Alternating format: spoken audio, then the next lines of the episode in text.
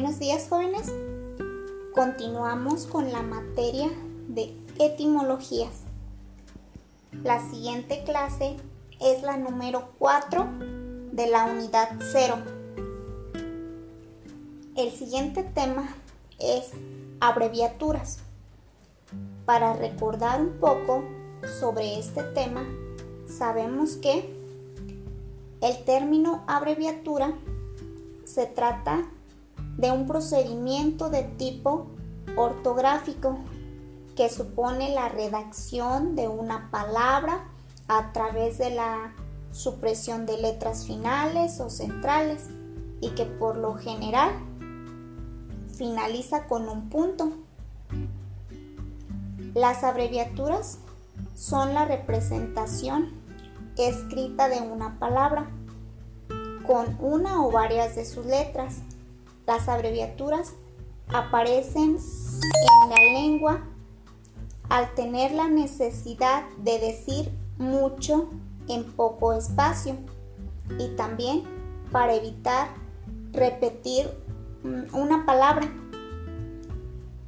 La abreviatura es un tipo de abreviación. Los acontecimientos y las siglas. La formación de las abreviaturas debe ser eficaz y por eso se debe suprimir como mínimo dos letras de la palabra abreviada o tres letras si la palabra es suficientemente larga. Para poder ahorrar al menos dos caracteres, ya que una de las letras suprimidas debe ser reemplazada por el punto. En la actualidad se ha creado espontáneamente algunas abreviaturas para el chat y microblogs como Twitter, adaptadas a sus propias necesidades de inmediatez y de limitación de espacio.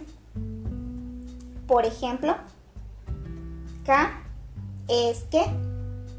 Mm, otro ejemplo sería XO, que es espero.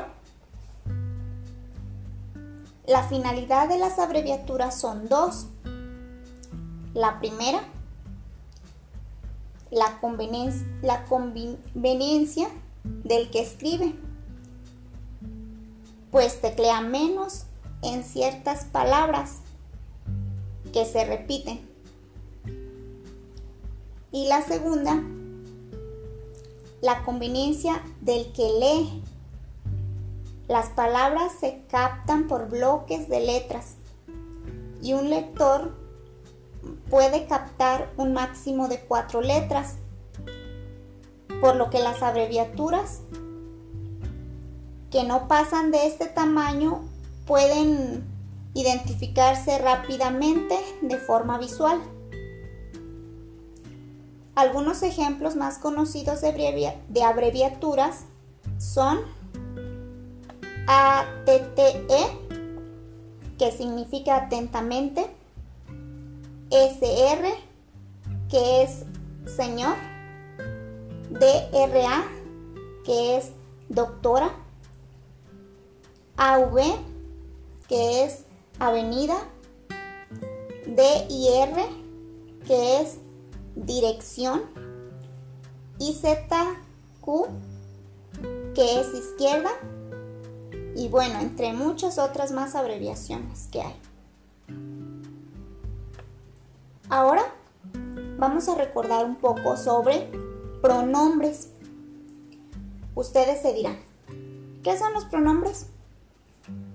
Pues son las palabras que señalan o representan a personas u objetos o remiten a hechos ya conocidos por el hablante y el oyente. Podríamos decir que son palabras que sustituyen a los nombres. Los pronombres tienen género y un número específico y en algunos casos también persona específica. Los pronombres se encuentran presentes en todas las lenguas del mundo, con la finalidad de indicar la persona del discurso o situación en el tiempo y en espacio, sin utilizar el nombre, lo que permite una lectura fluida por motivo de uso innecesario de los sustantivos.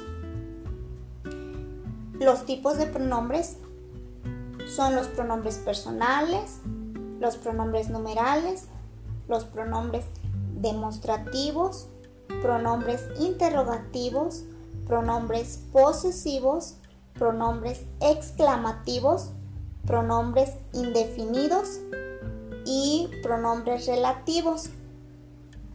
Estos son los tipos de pronombres que hay. Bueno, jóvenes, hasta aquí la clase. Por su atención, gracias.